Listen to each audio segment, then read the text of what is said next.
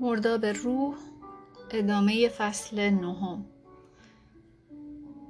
ریلکه که برای جولیا ناشناخته است شعری در خصوص از دست دادن عزیزان فناناپذیری فناپذیری زندگی و شهر سفید نوشته است. همه چیز دور است.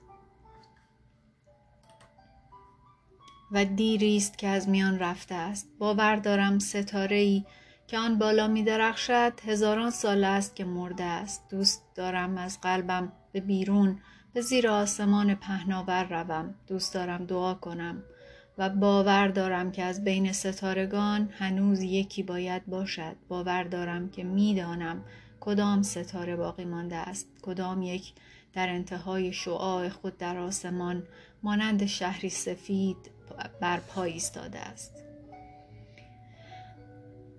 در میان تلاطم و تقیان انرژی زندگی که پیوسته و همواره در گذر است منظری از شهری سفید هست که فقط به کسانی اعطا می شود که از مرداب فقدان و داغ دیدگی عبور می کنند.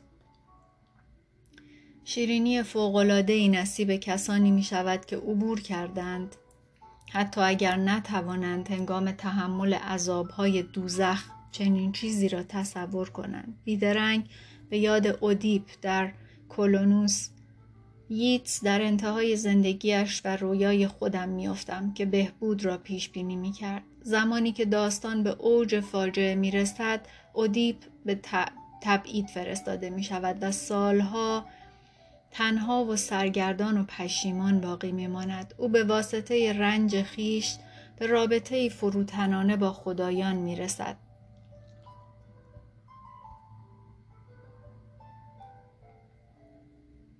و هنگامی که در کلونوس رو به مرگ است به مرتبه خدایان ارتقا مییابد و توسط خدایان متبرک میگردد.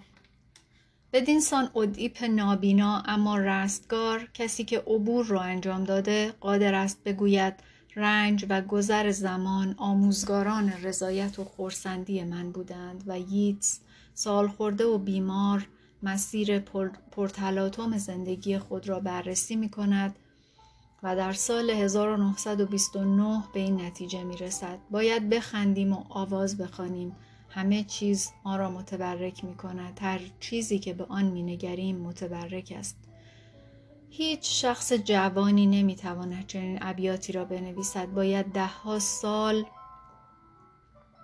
منتظر شویم زندگیمان را به میان بریزیم آزمون شویم و سرفراز بیرون آییم ابیات بالا در انتهای متنی طولانی می آید که شکست ها، نومیدی ها، فقدان های زندگی ییتس را تعیین می کند. هیچ خوشبینی سطحی در این شعر وجود ندارد. فقط خردی عمیق از فردی که بیشتر عمرش را در مرداب ها گذرانده و از آن ماده متعفن زندگی و هنرش را بیرون کشیده. در مرحله بحرانی در آموزش تحلیلی هم هنگامی که به نظر می رسید به دلایل بسیار نه فقط به دلایل مادی قادر به ادامه نخواهم بود رویایی دیدم که عمیقا مرا تحت تاثیر قرار داد. مضمون اصلی زمانی روی داد که من و پسرم تیموتی در جنگل های کاج های بلند از میان برف ها پیاده راه می رفتیم. تیم به من گفت هنگامی که به اندازه کافی رنج بردی و همانند این درختان افراشته ایستادی آنگاه برف برای تو موهبتی چون تنپوش لطف و رحمت خداوند خواهد بود.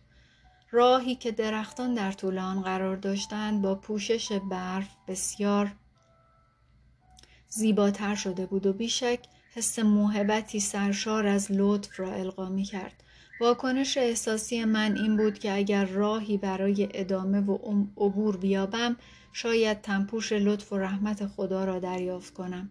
پسرم که خود موهبتی برای من است نماد درونی بهترین امکانات آینده من نیز می باشد. رویا نیز برایم موهبتی بود و نقش بزرگی در عبور من از آن مرحله دشوار داشت. تصادفی نیست که من به رویاها و خرد نویسندگان بزرگ در نگرش به مردابها روی آوردم آن دسته از ما که رویاهایمان را دنبال می کنیم می دانیم که فعالیتی خودمختار شدید و غنی در روان ما روی می دهد. هنگامی که به سوی مردابهای شک، نومیدی و سایر احوال ناخوشایند کشیده می شویم، با تصاویر شفابخشی مزین می شویم که به دنبال ترمیم، هدایت مجدد و رشد شخصیت خداگاه ما هستند. فقط در صورت رنج کشیدن می توانیم به معنای عمیق تر دست یابیم.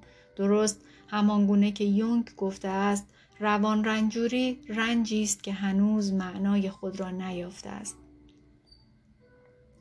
ما نیز از رنج و وظیفه یافتن معنای آن معاف نیستیم همانند ریلکه در زندگی و هنر خود و جولیا در رویایش که هر دو چشماندازی از شهر سفید بی زمان داشتند ما نیز قادریم حمایت روان را در تلاش برای عبور از مردابهای درمانند دریافت کنیم.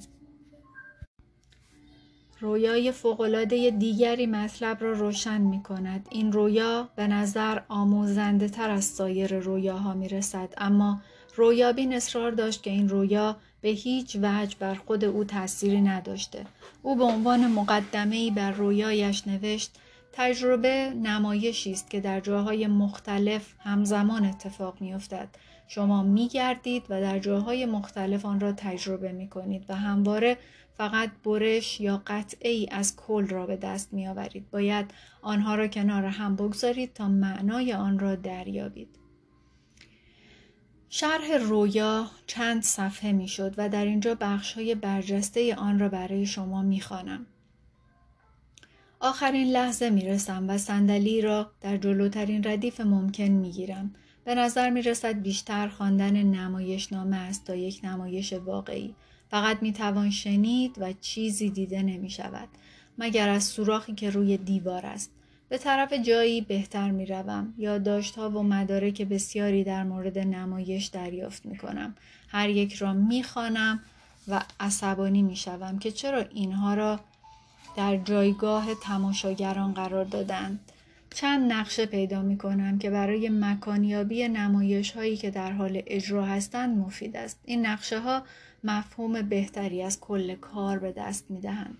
دو مرد دیالوگی از متن نمایشنامه را زمزمه می کنند. انگار توطعه در حال انجام است. من ناراحتم زیرا نمی توانم کل نمایش را بشنوم.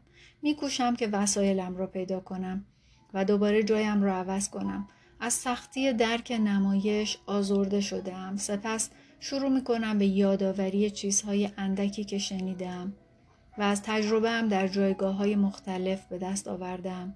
چنان که پیش می رویم نشانه ها را جمع می کنیم و می کوشیم که آنها را کنار هم بگذاریم. آنگاه به ما می‌گویند با انگشتانمان بازی کنیم که به نظرم احمقانه و بیفایده است. چرا خودم را به زحمت بیاندازم؟ ناگهان فکری به ذهنم می رسد. باید فضایی برای چیز دیگری باز کنم. چیزی تازه. به همین دلیل است که با انگشتانمان بازی می کنیم. باشد. اکنون فهمیدم. دور می گردم و نمایش را می بینم. همه جا گوش می دهم و آنچه را که می توانم کنار هم بگذارم می بینم. رویا به صحنه متفاوت منتقل می شود که در آن شطوری بار تخم مرغ دارد. تخم مرغ ها می افتند و می شکنند. درست همان موقع مردی از مسیری که به طرفش می رفتیم می آید. چه غمانگیز آنگاه تشخیص دادم که نه این غمانگیز نیست فقط یک تراژدی ظاهری است.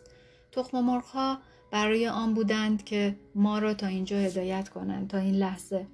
اکنون دیگر نیازی به آنها نیست. ما آماده راهنمایی و شناخت بعدی هستیم. رویابین زنی پنجاه و هشت ساله است که اولین نام دارد. او پیوسته از نیاز به یافتن راه خود آگاه بود. همانند همه ما او ترجیح می‌داد از همه چیز اطمینان داشته باشد. او فقط پراکندگی نومیدی، طلاقی دردناک، نیاز به بزرگ کردن فرزندان و یافتن شغل و بالاتر از همه نیاز به یافتن حقیقت وجود خود را یافته بود. همانند همه ما او ترجیح می‌داد به سرعت تصویر کل واضح و منسجم را به دست بیاورد اما مانند همه ما او باید تکه ها را طی سالها به طرزی دردناک به هم میدوخت مانند رویای جولیا از شهر سفید. این رویا می‌گوید که ما در نمایشی در حال اجرا هستیم و فقط قطعه ها و خورده هایی از آنها را می‌بینیم. این نمایش هرگز واضح نیست. نگاه ما هرگز بدون مانع نیست و درک ما هم هرگز کامل نمی شود. اما من رویا نتیجه می گیرد که طبیعت نمایش این گونه است. آن را از زوایای مختلف تجربه کن. دریافتهایی را که در طول راه به دست آورده ای جمع کن. فضایی برای چیزی تازه بکشا. با آن بازی کن. معنای این رویا فراتر از درک اولین بود. و احساس می کرد آن رویا برخی از فعالیتهایش را نشان می دهد که به نظر بیمعنا می رسید اما به زمان خود به یک تحول تازه منتهی شد فرایند تعمق برای او به صورت یک قیاس رخ داد هیچ چیزی اتفاق نمی افتد. شخص احساس سکون می کند و سپس حرکتی اتفاق می افتد. اولین شطور را به کشتی صحرا تشبیه می کرد قابلیت بقا در سفری طولانی از میان مناطق خشک و بیاب و علف. تخم مرغ نماد نیروی نهفته وی بود که می توانست جوجه بدهد. بیشتر آنها که شکسته بودند. به فعالیت های گذشته اشاره داشتند که او را تا آنجا رسانده بودند ولی دیگر برای او فایده ای نداشتند. در میان این تخم مرغ‌های شکسته او ازدواج، نقش مادری، نخستین شغلش، وابستگی به والدینش و کارهای بیشمار دیگری را در جامعه ذکر کرد. اولین می گفت که تخم مرغ‌ها راهنماهایی بودند که مرا به اینجا رساندند. این کاری بود که آنها می‌خواستند انجام بدهند نه اینکه تا ابد ادامه داشته باشند. این رویا و نتیجه آن بسیار خردمندانه است. ما هرگز به یقین نهایی نمی رسیم هرگز کل تصویر را نمی بینیم و به دشت آفتابی هم نمی رسیم ما از پشت عینک های دودی نگاه می کنیم و فقط برخی قطعه ها و پاره ها را می بینیم ییتس گفته است من برای ترانم یک کت دوختم با گلدوزی هایی از استوره های کهن. به این ترتیب ما چنین تجربه هایی را کنار هم می‌گذاریم و آنها را بر قامت دنیا می پوشانیم.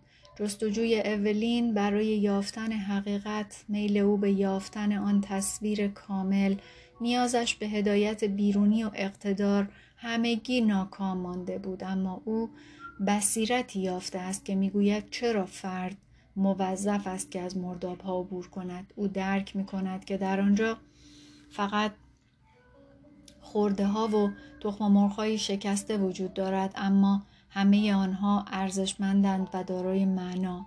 همانند مسافر شهر سفید از او دعوت شد در نمایش بزرگ که ما بازیگران کوچک آن هستیم شرکت کند. هندوها معتقدند جهان هستی نمایش خداوند است. آن تصویر متعالی شاید واضح نباشد اما وظیفه نگاه اجمالی به وقایع شکستن تخم مرغها در طول راه و رنج بردن در بیابانهای روح در نهایت به این تشخیص ختم می شود که معنا در رسیدن به مقصد نیست بلکه در خود سفر است. این خردی شخصی است که عبور می کند کسی که جوان است کسی که خواستار سیغل خوردن لبه های تیز زندگی است و یا از وظیفه پنهان در همه رنج ها می گریزد نمی‌تواند عبور کند و این خرد را به دست آورد چنانکه در مورد اودیپ و ییتس این پاداشی است که یک من جوان آن را تحقیر می کند و هرگز برایش قابل درک نیست اما به واقع موهبتی است که عمق بلوغ و فضای غنی به زندگی آینده می بخشد. وظیفه پیش روی رابرت، جولیا، اولین و همه ما همان وظیفه است که نیچه برای ما در قرن گذشته تعیین کرده است. ما عبور و پل هستیم. آنچه باید عبور کند میل من به کنترل تسلط و امنیت است. اگرچه این میل طبیعی در همه ما وجود دارد اما در برابر مسیر تحول می ایستد نیاز به پل زدن از میل کودک به چسبیدن به هر نوع امنیت و اجتناب از ورود به دنیای ناشناخته برمیخیزد زورق ما بسیار کوچک و اقیانوس بسیار بزرگ است و هنوز مستحکمترین مانع فشارهای گذشته شخصی و جهانبینی محدود عقده هاست. یکی از دلایلی که ما به مکتشفان، محققان و پیشتازان در دنیای مادی و نیز کسانی که مرزهای ذهن یا تجلیهای زیباشناسی را به عقب میرانند احترام می‌گذاریم این است که آنها دارای کهنالگوی قهرمان هستند این عقده این عقده انرژی در همه ما وجود دارد که به طور طبیعی به دنبال ایستادن در برابر نیروهای پسگرایانه ترس و خمودی می باشد و در خدمت رشد فردیت است. هنگامی که قهرمانی بیرونی چنین عملکردی را به نمایش می‌گذارد انرژی شدیدی را در خود میابیم تا محدوده های شناخته شده را کنار بزنیم. این همان منظور نیچه از عبور از دره بر روی تناب خودمان است. انرژی آنجاست وظیفه ما پذیرش خطر قدم نهادن به جلو به درون فضاست. در آن فضا آزادی و وسعت روح وجود دارد و این مکانی است که باید در آن باشیم. پایان فصل نهم و بخش خاتمه. آلودگی و کدورت زندگی. وحشت و مقاومتی که هر انسان طبیعی هنگام رفتن به عمق درون خود تجربه می کند ترس از سفر به سرزمین مردگان است. کارل گوستاو یونگ. چه چیزی می توان از این سفرهای ناخوشایند به اعماق درون به دست آورد اگر در آنجا درس هایی وجود دارند این درس ها چیست سه عقیده یا اصل در سراسر این کتاب هست که اگر آنها و دستورالعملی را که نشان می دهند بپذیریم می توانیم به روح و به زندگی روحی وسیعتری دست یابیم. نخستین اصل اشاره به جزر و مد طبیعی انرژی روانی دارد که ما به ناچار و برخلاف خواست خود غالبا به پایین و مکانهای تاریک کشیده می شویم. درست همانند کودک خوابالودی که برای خوابیدن تا آخرین لحظه مبارزه می کند ما نیز خود را با من متزلزل و جستجوی بیهوده آن به دنبال امنیت دائم یکی می دانیم. هنگامی که من به پایین و به اعماق کشیده می شود این حرکت را به نوعی شکست و عیب برای خودمان قلم داد می کنیم. از تهاجمات ترس ها و افسردگی هایمان خجالت می کشیم گویی این تهاجمات روانی هرگز برای هیچ کس اتفاق نمی افتند. به همین دلیل باید بپذیریم که زندگی روان ما غالبا بیرون از کنترل من قرار دارد ما به سوی مرداب ها کشیده می شویم و در آنجا رنج می بریم. هیچ میزان, هیچ میزان انکار هیچ مقدار تسکین و هیچ کار خوب و تفکر صحیحی نمی تواند ما را از اسارت در مرداب معاف کند توهم امروزی درباره خوشبختی مخرب و ویرانگر است زیرا نه تنها دستیابی به آن و نگه داشتنش غیر ممکن است بلکه در حقیقت ما را بیشتر روان رنجور و وابسته به زخمهایمان می سازد. اصل دوم این کتاب این است که در هر یک از این احوال مردابی چالشی برای کشف معنای آن و تغییر رفتار یا نگرش ما نهفته است. رویارویی با هر مرداب به عنوان یک سؤال ضمنی معنای افسردگی من چیست؟ استراب با چه چیزی در گذشته من مربوط است؟ چه چیزی مرا تسخیر کرده است؟ به ما امکان می دهد که به جای منفعل بودن فعالانه با رنج خود برخورد کنیم. طی این کشمکش ما از توهم خوشبختی دائم یا شرم به خاطر دست نیافتن به آن حرکت می کنیم و به آن چیزی می رسیم که شاید بزرگترین موهبت است آگاهی از اینکه می توانیم بدون خوشبختی زندگی کنیم اما بدون معنا هرگز. در کشمکش با وظیفه‌ای که در هر مرداب داریم ما از رنج به سوی آگاهی رشد یافته ای عبور می کنیم چنان که قبلا ذکر شد یونگ روان رنجوری را رنجی می‌دانست که معنای خود را نیافته است. اگر بکوشیم که از رنج فرار کنیم در گرداب روان رنجوری فرو می رویم و بیان که غنی شویم متوقف می مانیم.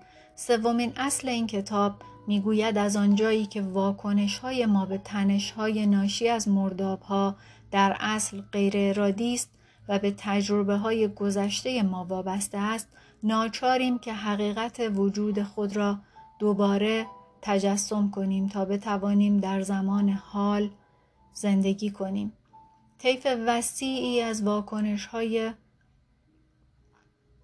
مختلف برای شخص بزرگسالی که در زمان حال زندگی می کند ممکن است. اما عقده های فعال شده دیده ما را دید ما را به دامنه محدودتری خلاصه می کنند که توسط واکنش های پسگرای ما تعیین شده است. ما نمی توانیم از فعالیت عقده ها فرار کنیم. زیرا گذشته ای داریم که سرشار از خاطر است. دیدگاهی معین نسبت به دنیا داریم و عقیده ها و رفتارهایی را فرا گرفته ایم. برخی از واکنش های عقده ما حتی در برابر زندگی برای ما مفید بودند و زندگی ما را نجات دادند و به ما اجازه می دهند که به دیگران بپیوندیم و یا ارزشهایمان را تایید کنیم. اما بقیه عقده ها تاثیراتی کاملا منفی دارند. اصلی ترین عقده ها طبعا از تجربه های آغازین برمیخیزند. بنابراین ممکن است ما را به بینش و واکنش های یک کودک محدود نگه دارند. آن تصویر عجیب نیچه را که ما دره و تناب روی آن هستیم به یاد بیاورید. دره آزادی وحشتناک و وسعت سفرمان می باشد که بسیار دلهوره آور است در حالی که تناب چگونگی تجسم مجدد خودمان فراسوی امکانات گذشته است.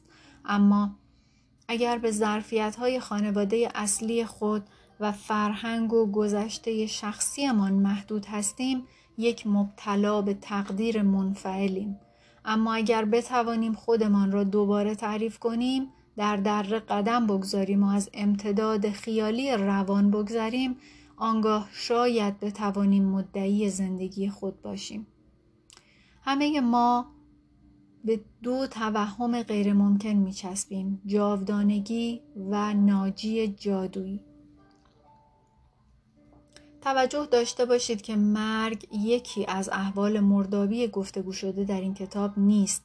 هرچند که بیشک آگاهی از مرگ و اشتغال ذهن به آن هر روز ما را تسخیر می کند از آنجایی که من در جستجوی امنیت، ثبات و کنترل است مرگ بزرگترین تهدید و ظلمانی ترین دشمن است. شاید مرگ هر کس یک رهایی بزرگ از دلمشغولی های حقیر من و نوعی رهایی و فرا رفتن از حوزه جسمانی او باشد. اگر حق با هندوها باشد فرد در چرخه تناسخ می گردد تا اینکه به رهایی نهایی روح می رسد. اگر حق با بودایی ها باشد مرگ رویایی بد و توهم من است اگر بتوان از حکومت ظالمانه من فراتر رفت آنگاه می توان از دوگانگی کاذب مرگ و زندگی که از آن رنج می‌بریم نیز فراتر رویم اگر حق با مسیحیان باشد زندگی پس از مرگ وجود دارد. اگر حق با یهودیان باشد ما پس از مرگ زنده میمانیم. باور ما هر چه که باشد مواجهه با مرگ نقطه مرجعی است که به زندگی عمق میبخشد. این همان دیدگاه روح نسبت به هویت ما و کاری است که انجام می دهیم. بیشک می توان گفت رازی از طریق ما جاری می شود و تجسد کامل خود را می جوید و هرگاه که در خدمت این راز باشیم پیوندی با راز دنیای بیرون احساس می کنیم. هنگامی که در رابطه آگاهانه با این راز قرار می گیریم بیشتر احساس زنده بودن می کنیم هرچند که من گهگاه از نگرانی ذاتی سرشار می شود اما می دانیم که من فقط بخش کوچکی از روح است هنگامی که من بتواند همراه با روان تسلیم یک رابطه خود خواسته شود آنگاه فرد با راز بزرگتر آسوده تر برخورد می کند من چقدر غیر قابل تحمل می شد اگر می توانست ادعای جاودانگی کند اما همانطور که شکسپیر گفته پسران و دختران طلایی می باید همانند دودکش پاک کنها آلوده شوند. مرگ یک مرداب نیست هرچند که نگرانی ماست مرگ آن چیزی است که خرد توأم با فروتنی را ممکن, ممکن می سازد. توهم دیگر یعنی ناجی جادویی امید به اینکه کسی از دنیای بیرون ما را نجات می دهد ما را از سفر معاف کند و کارهای ما را انجام بدهد تقریبا همه جا و در همه افراد حضور دارد. محبوبیت کتاب و فیلم پلهای مدیسن کانتی تجلی این امید زیانبار است که روزی بیگانه ای در حیات پشتی ما پدیدار می شود به ما عشق می ورزد و ارتباط با روح را که مشتاقش هستیم برای ما ممکن می سازد. قوتوری دراز مدت در این خیال مطمئنا ما را در افکار کودکانه محبوس خواهد کرد این میراث اتکای کودک به والدین است که به طور کاملا طبیعی الگوی پنهان برای تمام رابطه های آینده ما می شود. ما انگاره والدینی قوی را به ناجی جادویی انتقال می دهیم. این توهم و این انتقال الگوی آغازین این انتقال الگوی آغازین بیش از هر چیز دیگری در روابط ما کارشکنی می کند. این فقط عقده های ما نیستند که آن وعده های تازه را آلوده می کنند بلکه ما نسبت به ناجی جادویی خود خشمگین، ناامید و تلخ می شویم زیرا آن الگوی مهم و انتظارات دست نیافتنی ما را برآورده نمی کند. در نهایت آن ناجی جادویی در صورتی که چنین شخصی را پیدا کنیم شاید بزرگترین تهدید برای ما باشد چون ما را از رسیدن به خود کاملترمان باز می دارد. فردی خردمند که تحت روانکاوی بود دیروز به من گفت که میآموزد اعتیادش به امید را از دست بدهد در حالی که او هنوز به دنبال یک رابطه معنادار است قدرت رها کردن توهم اعتیادآمیز ناجی جادویی را به دست میآورد رها کردن وی همان چیزی است که تی اس الیوت می‌گوید بی امید منتظر بمان زیرا امید امیدی برای چیزی واهی است هر دو توهم یعنی جاودانگی و ناجی جادویی مانع پرداختن ما به زندگی اینک و اینجا می شوند. اگر این سعادت را داشته باشیم تا به میان سالی و بعد از آن برسیم قطعا باید رنج معینی را پشت سر بگذاریم تا به اطمینان برسیم. تجسم مجدد حقیقت وجود خودمان به ما داده می شود که نه تنها نیازمند دیدار از آتن یا زوریخ است بلکه دیدار از مرداب ها نیز ضرورت دارد که از آنها بیشترین درس ها را خواهیم آموخت. اگر تا میان سالی و بیشتر عمر کرده باشیم فرصت تجربه خود را داریم این خرد از نوع خرد من نیست که تسلط بر همگان را ترجیح می دهد بلکه غنیتر از هر آن چیزی است که من می تواند تصور کند. دروازه تنگ و راه باریکی است که به زندگی منتهی می شود پیشنهاد سفر برای همه ما وجود دارد. هر یک از ما مسئولیم تا کاملترین تجلی ممکن از این رشد فردیت اجباری را به نمایش بگذاریم در حالی که باید این کار را آگاهانه و روزانه در هر مورد انجام دهیم. می توانیم آن را با همراهی فردی درمانگر تسهیل کنیم. درمانگر نیز زخم خورده وارد رابطه ها می شود ولی ما حق داریم از او انتظار داشته باشیم روی زخم های خود کار کرده و قادر باشد که خردمندانه ما را همراهی کند برای درمانگر و درمانجو زحمت کشیدن و با تقلا پیش رفتن در مرداب می تواند تجربه فروتنانه و گرانقدر باشد. یونگ می نویسد هدف اصلی رواندرمانی انتقال بیمار به حالت غیرممکن خوشبختی نیست بلکه باید به او کمک کرد تا در مواجهه با رنج به, به تغییر ناپذیری و شکیبایی فلسفی دست یابد. زندگی برای یافتن کمال و بلوغ خود نیازمند تعادل میان شادی و غم است اما از آنجایی که رنج به شدت ناخوشایند است مردم به طور طبیعی ترجیح می دهند به این موضوع فکر نکنند که ترس و غم تقدیر انسان است بنابراین آنها در مورد پیشرفت و بزرگترین خوشبختی های ممکن با لحنی تسکینامی صحبت می کنند و فراموش می کنند در صورتی که میزان رنج کامل نشده باشد خوشبختی خود مسموم است. پس در هر روان رنجوری اغلب تمامی رنج طبیعی و لازم که بیمار مشتاق به تحمل کردنش نبوده پنهان شده. در رنج های جداگانه من ما همه با هم در یک سفر مشترک هستیم. سفر پیش روز. یونگ به ما یادآور می شود دستیابی به شخصیت اقدامی شجاعانه در مواجهه با زندگی و تایید قطعی تمامی چیزهایی است که فرد را می سازد و موفقیت آمیزترین تطابق با شرایط جهان موجود است که با بزرگترین آزادی اراده ممکن با بزرگترین آزادی اراده ممکن همراه است. و به علاوه یونگ می‌گوید هر فرد آزمون جدیدی از زندگی در احوال پیوسته متغیر خیش و تلاشی برای یک راه حل یا تطابقی جدید است. کار ما در مرداب ها همان تطابق جدید است که نیروی زندگی را به پیش میراند. یونگ همچنین اظهار داشت که هر روان رنجوری یکی از خدایان است که به او اهانت شده است منظور او این بود که در هر روان رنجوری یک اصل کهنالگویی زیر پا گذاشته شده با در پیش گرفتن وظیفه‌ای که در هر مرداب پنهان است ما احیای الوهیت را امکان پذیر می سازیم. چرا می گوییم الوهیت؟ زیرا فعالیت روان به طور ذاتی دینی است و در جستجوی پیوند، معنا و ماوراست. عمیقترین تضادی که کشف می کنیم این است که معنا و ماورا کمتر روی قلل کوه ها و در کلیساهای جامع یافت می شوند و بیشتر در مرداب ها هستند.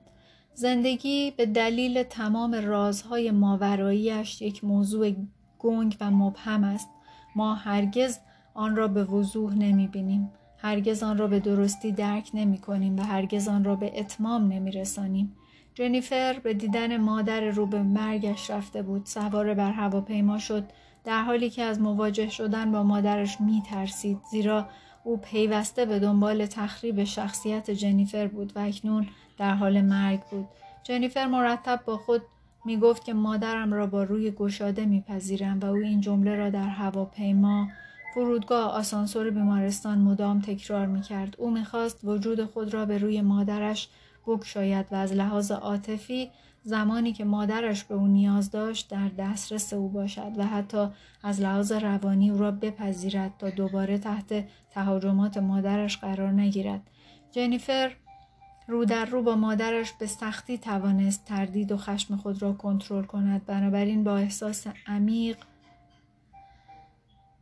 با احساس عمیق شکست او را برای آخرین بار ترک کرد تا ماهها بعد مورد حجوم رویاها و خاطراتی از آخرین برخورد با مادرش قرار می گرفت. او خود را به دلیل تدافعی بودنش، بیتفاوتی و فاصله عاطفی با مادرش برای ناتوانی در گریستن با مادرش و عجز در گفتن دوستت دارم سرزنش می کرد. جنیفر می دانست که فقط نیمی از خواست خود را در رابطه با مادرش اجرا کرده بود. بنابراین ما هرگز همه چیز را به درستی درک نمی کنیم. فقط در زمان حال بزوح هدف و پیروزی وجود دارد. بیشک ما خدا نیستیم. هرچند که جریانهای خدایی درست همانند جریانهای شیطانی در درون ما وجود دارد جای تعجب است که همه ما زنده میمانیم و لحظاتی از آرامش مهربانی با دیگران و حتی گهگاه کمی محبت به خود را تجربه می کنیم. آیا باید از جنیفر به اندازه ای که او از خودش بیزار است و خودش را سرزنش می کرد ایراد بگیریم. ما به او خواهیم گفت که آخرین ملاقاتش در بستری از گذشته زخمیش صورت گرفته است. جنیفر پاسخ خواهد داد که او در همان مرداب قدیمی غرق بود و به همان شیوه قدیمی پاسخ داد. و فراتر از اقتضاعات و شرایط آن لحظه نرفته بود. آنگاه از او خواهیم خواست آن کاری را انجام دهد که برای خود ما دشوارتر از همه است بخشیدن خود به خاطر اینکه ما یک انسان هستیم. ما مشکلات خود را حل نمی کنیم زیرا زندگی مشکلی نیست که باید حل شود بلکه آزمایشی است که باید آن را زندگی کرد. کافی است برای معنایی عمیقتر و عمیقتر رنج ببریم. چنین معنایی قنا می بخشد و پاداش خود است. ما نمی توانیم از مرداب های روح اجتناب کنیم اما می توانیم به دلیل آن چیزی که به ما می بخشد و برایشان ارزش قائل شویم. از میان فلاکتی توهی سرد و تیره باید خاموش باشیم و خاموش حرکت کنیم. به سوی شور و حرارتی دیگر برای پیوندی بیشتر و ارتباطی عمیقتر. پایان کتاب مرداب های روح.